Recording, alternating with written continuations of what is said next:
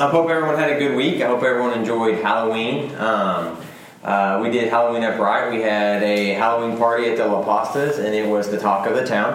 Uh, everyone who was anyone was there. Uh, great turnout, and as always, uh, we we party well together. I can always like count on us, and some of that is a joke. Um, but the reality is, um, if this church in its infancy, we are a we are a very young church plant. Um, uh, just making its way in the world. But when we put something together, even if it's as small as just, hey, we're going to meet at this central location, we're going to hand out some candy, and we're going to go trick or treating together. Uh, this group has always been really faithful just to show up and be the church. So um, I know I enjoyed it. I did not know, so I learned something new every time I pastor this church. Um, and I didn't know adults dressed up. Like I didn't get that memo, so I show up in a sweatshirt, and I felt like a holiday or a Halloween bum. Like everyone had great costumes, some greater than others, and I was just like, maybe I should at least wear the church T-shirt. Maybe that would have like, given me a pastor excuse. Um, but I had, a, I had a lot of fun. I think um, people in the neighborhood uh, enjoyed it, so um, always my hats off. So I missed you guys. I wasn't here last week. Um, I had an opportunity to speak in a community in East Dallas where I don't actually say yes to a lot. I don't do a lot of like community events speaking anymore because uh, one, I'm your pastor, and I think it's important that the pastor shows up and teaches. Um, but two, it's just it's just something that hasn't really uh, been on the forefront as we've been trying to just grow this specific church. Um, but it's really good anytime you can just get in a community and just preach the gospel. So um, for those of you that knew about it and prayed for me, thank you for that. And uh, it's always good to be back. I, I, was talking with my mom uh, early this week, and she was just saying, "Hey, how are you doing? What can I pray over you for? Um, how, how's the sermon coming?" Um, and I told her, "You know what? This, this sermon, particularly, and we'll walk through it, is is a very daunting passage. It's a really challenging passage." Um, but I've gotten to the point now where I just really enjoy opening up the Word of God and studying it with the people I love. Like, I, I really do. Uh, maybe one of the most cathartic things about uh, Trinity Church is just this opportunity where we get to come together as God's sons and daughters, as, as people that we, we know and love. We get to open up God's Word and we just get dive into it. So that's what we're going to do today. Um, for those of you that are, are new to us, uh, we of a church decided that we're going to study through the book of Colossians. This is Paul's letter to the church of Colossae. If you want to turn to Colossians chapter 3, that's where we're going to camp out today. Um, and this is this is some heavy stuff. This is some beautifully true passages that we're going to walk through. And, and we're going to be in uh, verses 1 through 17, which is going to be, um, as far as my tenure as your lead pastor, this is going to be our biggest passage. Uh, but it was meant to be taught together, it was meant to be studied together as these 17 verses. So we're going to do it as the writer intended. Um, but it is a powerful message. It has some stopping power. It has um, some hit you where you live, hit you in the gut, call you to a better version of yourself, call you to be an imitator of Christ kind of theology where Paul and only Paul writes so well. But what's really important about this particular passage, it's a transitional passage, and you have to understand that before we dive in.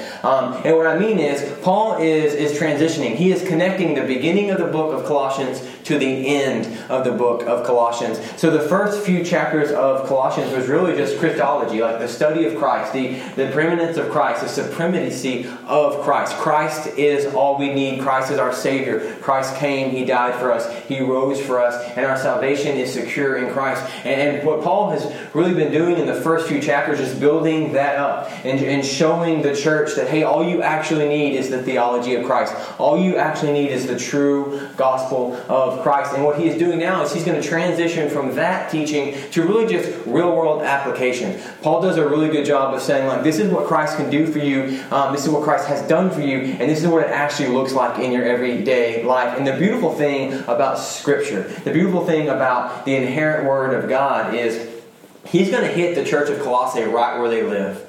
2,000 years ago, he's going to write the things that are plaguing them. He's going to write the things that sin is, is getting in their midst and, and, and thwarting uh, their, their ability to grow because of what sin is doing. But it's also the exact same things that Trinity Church and, and the American church and, and people in 2018 are struggling with. And that's one of the beautiful things of, uh, of Scripture and how it's just the breath of God. That something that can be true 2,000 years ago can also be true today. So, this is like I said, this is a big passage, it's a long passage. I'm, I'm going to read it out loud and then we're going to just dive in. But there's two things I want you to be focusing on as we read through this. Um, they're the two main points of what I want you to grasp in this passage. And we're going to hit it up at the beginning and we're going to hit it up as we close out. One, that Christ died for you.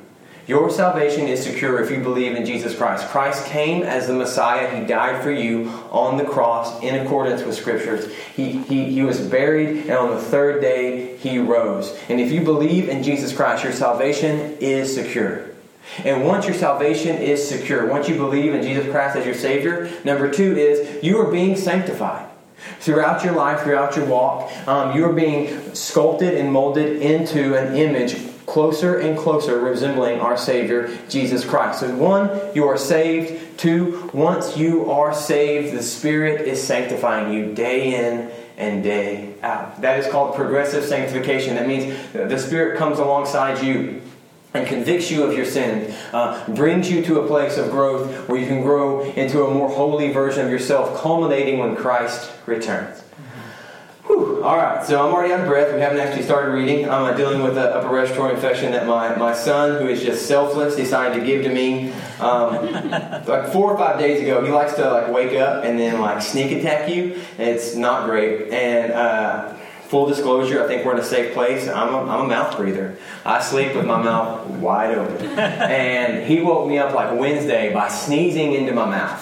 And yeah, let that sink in. It happened. It happened. I can't. And as soon as it's like I don't know if you can taste sickness, but I tasted sickness. Like as soon as it happened, I was like, I'm to pay for that. And uh, in a, in, I am prophetic. Turns out, uh, I've been coughing up ever since. So, um, without further ado, I want y'all to stay seated because I want you to open up your Bible. If you don't have a Bible, there's one next to you. It's also going to be behind me, and we're just going to open this through. I'm going to read it out loud, and I'm just going to dive into it. So, Colossians chapter three verse 1 through 17.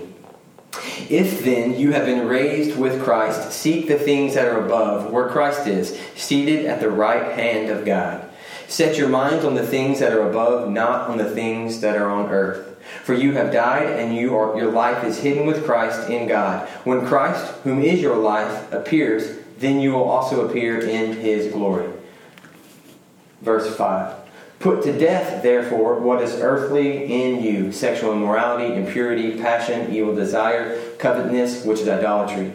On account of these things, the wrath of God is coming. In these you too once walked when you were living in them. But now you must put them all away anger, wrath, malice, slander, obscene talk from your mouth. Do not lie to one another, seeing that you have put off the old self with its practices, and you have put on the new self, which is being renewed in the knowledge after the image of its creator. Here there is not Greek, nor Jew, nor circumcised, uncircumcised, barbarian, Scythian, slave, free, but Christ is all and in all. Verse 12 Put on then, as God's chosen one, holy and beloved, compassionate hearts, kindness, humility, meekness, and patience, bearing one another, and if one has a complaint against another, forgiving each other, as the Lord has forgiven you, so you must forgive. 13. And above all, put on love, which binds everything together in perfect harmony, and let the, the peace of Christ rule in your heart, to which indeed you called one body, and be thankful. Verse 16 Let the word of Christ dwell in you richly, teaching and admonishing one another in all wisdom, singing psalms and hymns and spiritual songs with thankfulness in your heart to God. And whatever you do, whether in word or deed, do everything in the name of Lord Jesus, giving thanks to God the Father through him. Amen. Let me pray and let us start. God, thank you for today. Thank you for this time where we get to just come in as your sons and daughters and open your word and study your ways. God, I pray that for the next few moments that we may solely focus on your words so your glory may be known, your glory may be renowned. God, I pray that everything I teach, it is your ways and your words. God, I pray that any distraction would be stripped from us and that the Spirit would come and that the Spirit would move. I pray all these things in your name. Amen. So uh, it's daylight savings time, which is another just kick in the gut if you have kids, by the way. Um, but it also changes really the vibe of this room. We go from a sunny, upbeat thing to very much like I feel like I'm on a stage, stand up vibe. And I, I felt it even more when I'm reading. And if I take one step this way, it's over. I can't even see the Bible. So I'm going to stay focused. I'm going to stay right here. And mostly just for time's sake, the closer I can stay to my notes, the closer I can stay to what I would like to say a blueprint of what we should be doing, the better. The, the further I linger, the longer we go. Um, and we have a ton of kids tonight. So, and I get, oh, if you want to see the looks, like they'll say, all right, Tim, like I've already promised each and every one of them, like I know there's a lot on uh, the docket tonight. I'm mindful of the fact that like we have been blessed with oh so many kids. Love every one of them. Um, so we're going to dive in and we're just going to break this in. All right. So, uh, chapter uh, 3, verse 1. If then you have been raised with Christ. That's really important. We have to stop there. We can't go further. You have to understand this. He is saying if, right? Paul is saying if. That's really important to get. He's saying, if you have been raised with Christ. You can also uh, uh, be translated to, if you have been saved by Christ. It's an if. He's talking to people who are believers past this point. And it's really important to get because if you think he's just talking to everyone, then the list and everything he starts putting out can really confuse what salvation is about. Right now, he's talking to people who have already trusted Jesus Christ as their Lord and Savior. And he is saying, hey, if this is you, then the following passages pertain to you. He is not saying if you are not saved, but somehow you stay away from all the lists of evil he puts out, that one day you will earn salvation. It has to be very clear from get go that what he is talking about right now, he is talking to the sons and daughters of God. He is talking to the people who call Jesus their Lord. So he says, if then you have been raised with Christ. Seek the things that are above. He's saying, hey, if you are professing to love Jesus, if you're professing to have Jesus as your Savior, you have to seek out, you have to desire to grow, you have to have an affection for God. You have to look for the things that are above. You have to look for the things that are the glory of God, not the things of this earth. So many times we find ourselves in, in the hustle and the bustle of Tuesday and Thursday where we're not we're not in ourselves trying to think of evil things, but we're just all about this earth. We're all about the hustle, the bustle. We're all about closing. I didn't. I've never met a salesman until I actually started pastoring this church. It turns out you're all salesmen. And I, what I usually do, like to start up a conversation with you, is, "Hey, you closing this week?" Like I never got to use that term before um, until now. It makes me feel like super in the know. I'm not a salesman, uh, and the idea of closing is just something I've seen on TV, and it's very glamorous. But I always hit all of them and say, "Hey, are you closing? How, how's your week going?" And a lot of times um, we find ourselves about the business of our work or our family or, our, our wives or our children. In in of it themselves, there's nothing wrong with those things. Those are very beautiful things. Those are those are blessing God's bestowed upon you, but they have to be looked through the lens of above. If you look at your wife or your kids or, or your job or whatever it is, and you look at it through the lens of earth, you are absolutely just an idolater. Your wife is just going to be something that's going to be on your, your, your arm. Your, your kids are just going to be something that's going to be as a reputation of you, and you're going to you're going to try to build up them just so you look better. You're going to look at your work as what you can close because what you can get. Closing will ultimately end up for you being what can I get versus how can I provide. And there's a vast difference, right? Everything has to be looked at through the lens of above. We have to look through life as we are just simply an imitator of Christ. We have been called to walk in the ways of Jesus in everything we do. In all things, we look to the ways of above. I say this a lot, and it, it, it means something to different people, but moderation is for cowards. And I'm not saying that you should go out and binge eat or binge drink. I'm not saying that, hear me out. I'm saying when it comes to how we live our life and how we live in accordance to the scriptures and God, all of that has to be looked at through the lens of above. It's a totality of how you live your life. And he goes on to say, you have to set your mind on those things. You have to, you have to look and say, Christ who has, who has hidden. We have, we have been raised with Christ and we have died with Christ. And when, when we say we have died with Christ, he's talking about your sinful nature, the old you, the version of you um, that is sinful, the version of you that has, has sinful desires and immorality and all that kind of stuff, all of those things have died with Christ. Hear me out though, that doesn't mean you're not going to struggle with them. I know it's easy uh, for a lot of people to think like, well, my life my, my life in, in Christ really is, is culminating with salvation. We push pause, and now we're just waiting for Him to return. And that's a false theology. That's not the gospel of Christ. The culmination of your life is not the, the point where you believed in Jesus Christ. That is a huge point. Don't hear me wrong. That is a beautiful day. That is a day where eternity is now bound in heaven, and you get to sit in, in, in utter worship with God. But that's not the pinnacle. That is the starting point where God is now going to form you into the image of His Son. There is no pause. We don't just sit around and see what we should be doing until Christ returns. No, we have work to do, and all of that work has to be done through the lens of are we setting our mind on the things that are above? And then we move on uh, to the passage verses 5 through 11 where Paul goes, okay, if you are a follower of Christ, here's some things you have to put to death. Say, put to death. Put to death. Say, put to death. Put to death. Yes, I know each and every. Well, I know most of you. I know, but the ones I know, I know like your middle names. So I'm gonna start calling you out if you're not saying it. So, put to death, therefore, what is earthly in you: sexual immorality, impurity, passion, evil desires, and covetousness. Walk. We used to walk in them. Talk about malice, slander, and obscene talk. Now, those are some hard hitting things, right? At the very beginning, it starts with like just sexual immorality, impurity, and passion and covetousness. And so many times we think, okay, those are like the top level sins, and then it goes down to more, like probably our, our Tuesday morning sins, where we're just malice, slander, obscene talk. And what he's saying, you have to put those to death, not because it's a checklist. And hear me out. This is this is really important for us to understand. Um, if you don't get the, the equation or the or the, the order and the process of what Paul's talking about, you're going to live a life that is setting yourself up for failure. If you think to become a good Christian, you have to stop doing these things, and thus you will enter in a life that God's proud of you. You've completely missed the mark. That is the gospel that Satan is trying to sell you. Because Satan wants you to think that until you stop having malice or, or, or evil thoughts or obscene talk, until you stop doing those, then God wants nothing to do with you. Here's the thing you were born a sinner, you're going to die a sinner.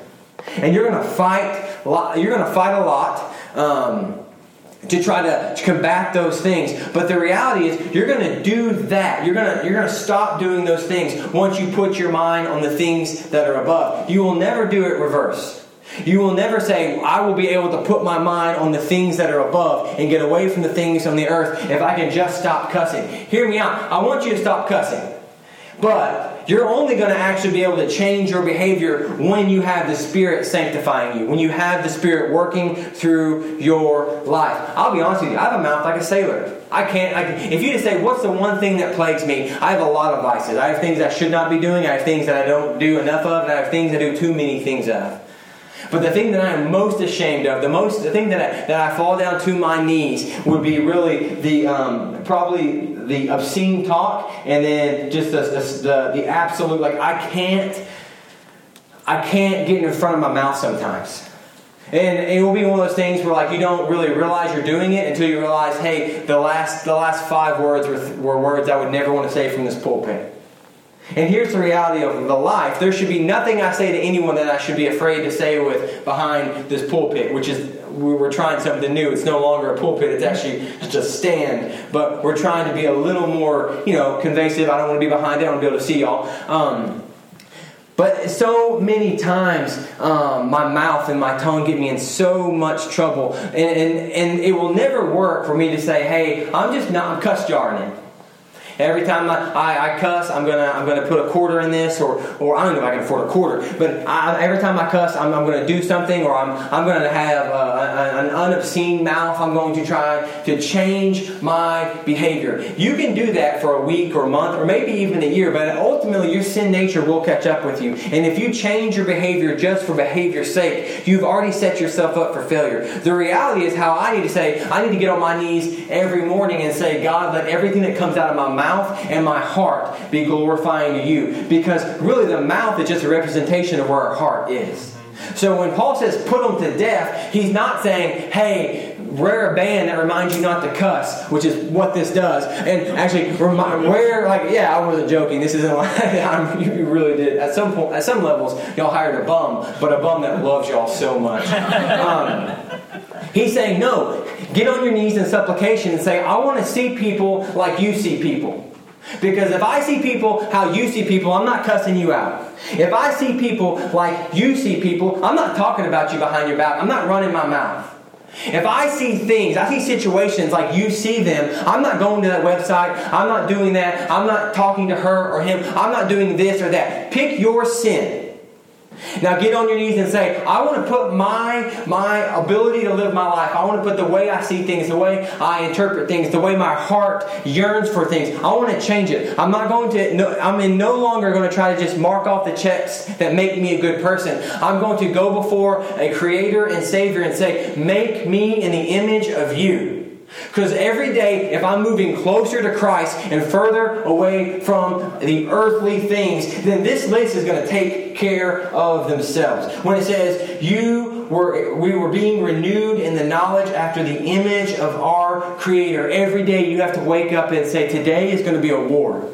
Right? I, I love um, I love uh, Johnny Swim. Does anyone know who Johnny Swim is? Just me. I got one thank you. Of course, the Davises know they probably had them in their backyard.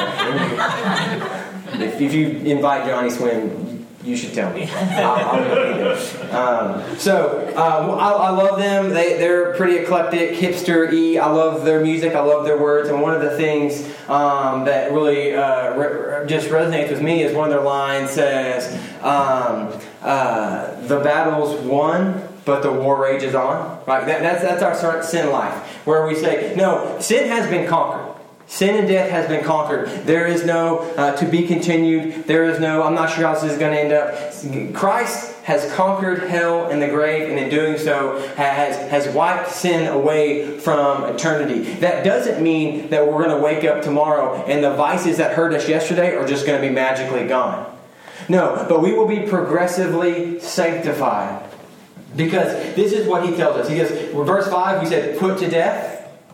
Right? Put to death. Then Paul in verse 12 says, put on them or sorry, uh, yeah, put on them. He's going to say, these are the things that should fill your heart. These are the things that should fill your mind. Compassion, heart, kindness, humility, meekness, and patience. Again, you can set out every day and just do everything you can to remind yourself to be meek, to be meek or to be patient. But at the end of it, your sinful nature will shine through. Without the help of the Spirit and without turning to our Creator, yearning to be more and more like Jesus, all of this is for nothing. Because here's the reality of sin sin, right? Um, sin may come at us at work, sin may come at us at TV, sin may come at us at, at, a drink or a website or whatever your vice may specifically be. But for most of us, um, what gets at us is not the purely evil, it's the, it's the run of the mill, just ordinary stuff.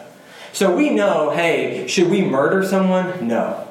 Hey, should. Um, we we go down a street and, and order up a prostitute. No, that's bad. Like the, the, the cookie cutter stuff that we know to be true and wrong probably doesn't come at us on, a, on an everyday level. It's just like the TV, the work, um, this and that.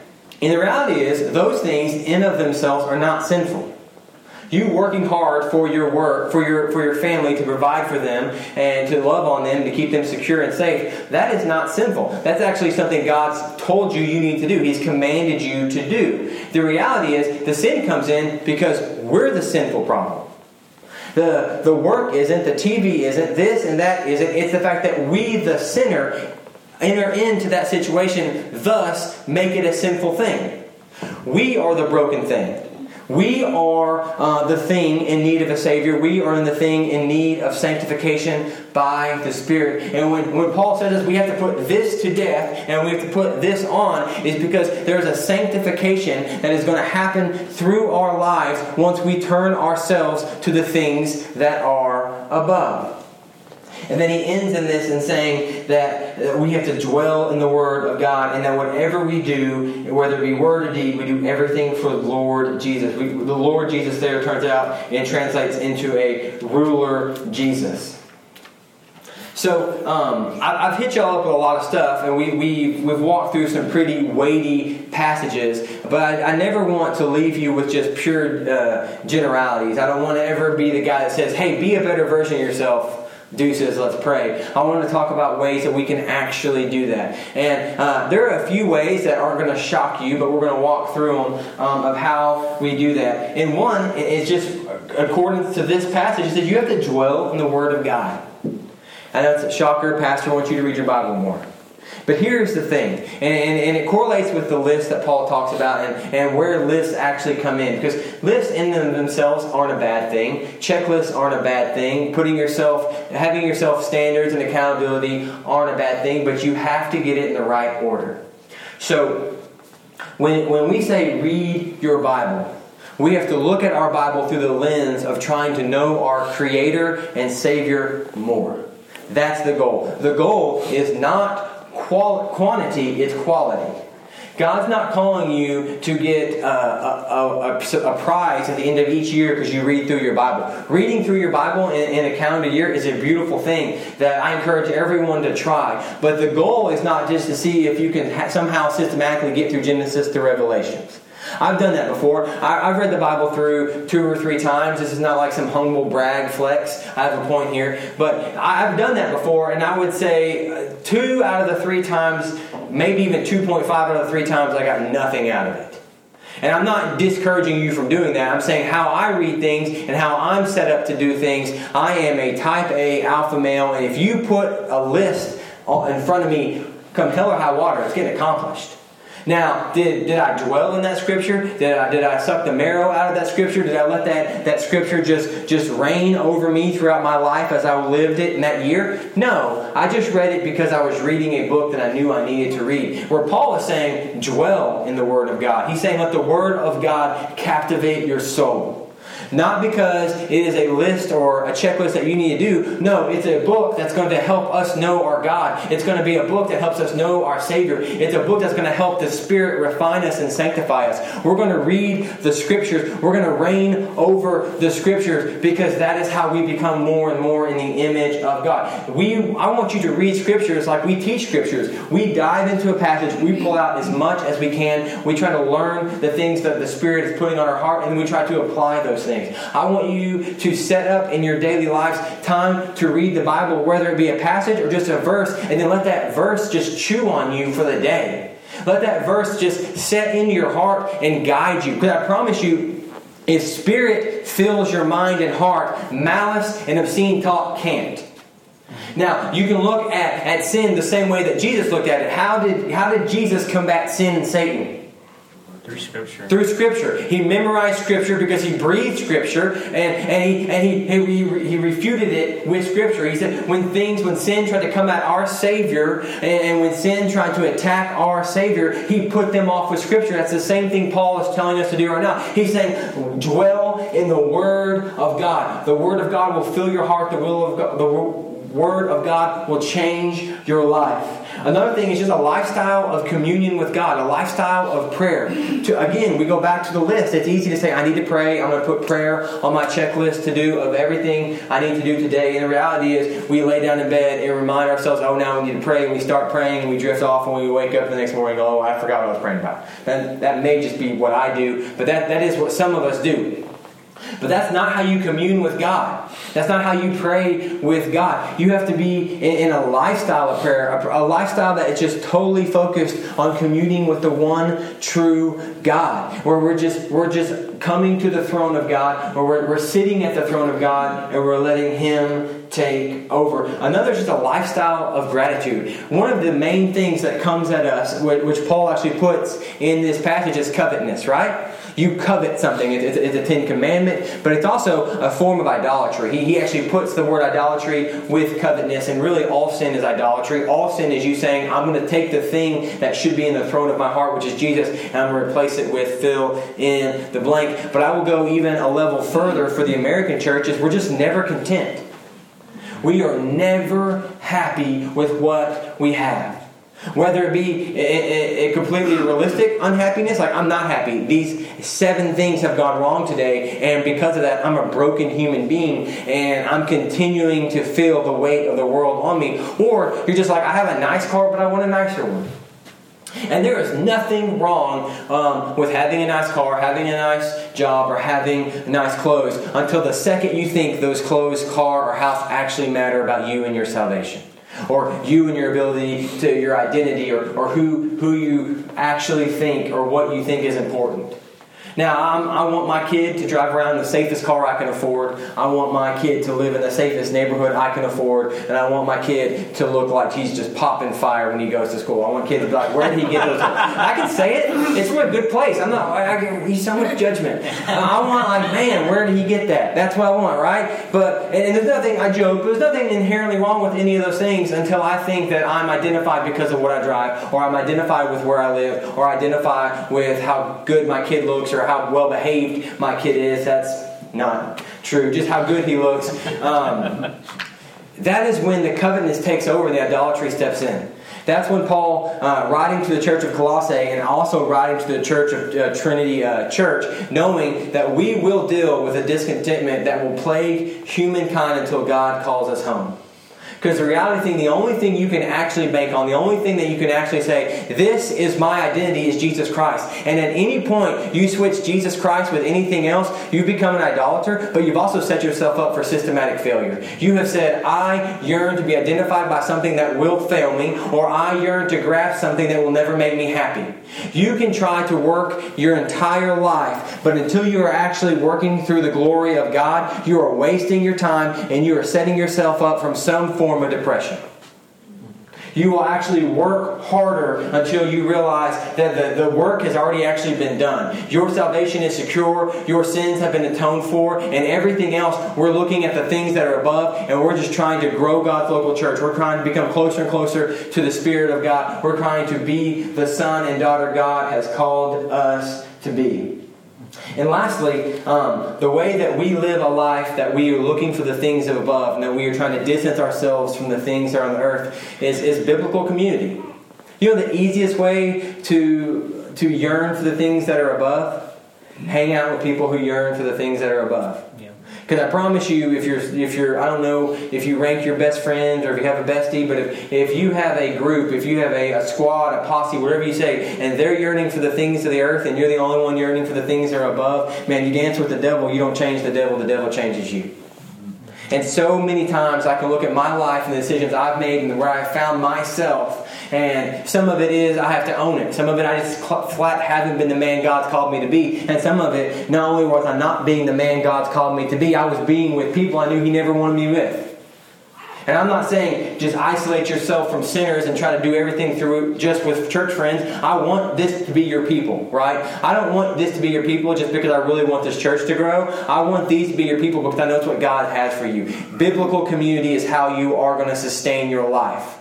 Now, at the same time, you got to look out because we've been called to, to preach the, good, the, the, the, the gospel of Christ to the lost world. But these need to be your people. People who call God their Savior, people who call Jesus their Savior, and people who yearn for the Spirit to captivate their lives and sanctify their lives, those need to be your people. The people you call when you're down and out, the people that you call when you're having the best and worst day of your life, need to be a child of God. And anything outside of that is you're just playing with fire. And I know some of the stuff I've said today have been pretty, I mean, pretty Sunday school, it's pretty uh, understandable. But some of these things I can tell are hitting people where they live. And it, in my defense, it's not me, it's Paul. But I have to preach it. That's how uh, a systematic study of a book works. We have to work line for line. And when he says you are being renewed in the image of your Creator, he means it. He says God wants to renew you. And here's what I believe, closing out. This, this Bible, our God, has the power to renew you. Because here's what some of you think. You don't know the depravity in my heart. And here's the truth I don't. I don't know the specific depravity in your heart, but God did, God does, and Jesus died for it. You, you can't out sin the cross. And you can't be so broken you can't be used. And, and anyone that's telling you different is lying to you. Anyone that says, hey, you can't put on the new self because your old self is so bad, the new self is just disgusting. You, you go, that is a lie. That is the gospel of Satan that he wants to dig into your heart and pray you never realize that actually your sins have been forgiven 2,000 years ago. And it's important that we continually remind ourselves that yes, we have been saved. Yes, we have been atoned. Christ died in our stead, and now we identify with Christ. Where there's been substitution in, in, in, the, in the need for death and sin, and there's been identification with Jesus Christ. And the second we actually believe that, that is when we look at the lens from the things that are above. And he ends with word and deed. Do everything for the cause of Christ. God, I pray that's what we do tonight. Let me pray over us, and then we're going to end with some more worship. God, thank you for sending your Son that our son, our sins may be atoned for. God, thank you for just the ability we have to open up your holy word and, and to read the truth read the, the facts of our lives that we need to at the, the things that are above so we can put off the things that are of this earth. God, I pray that we continuously look to put on our new selves, that we let the Spirit come in our life and sanctify our life. God, I pray that we never lose sight of what we're here to do, and we're here to bring glory to your holy name in word and in deed. Amen.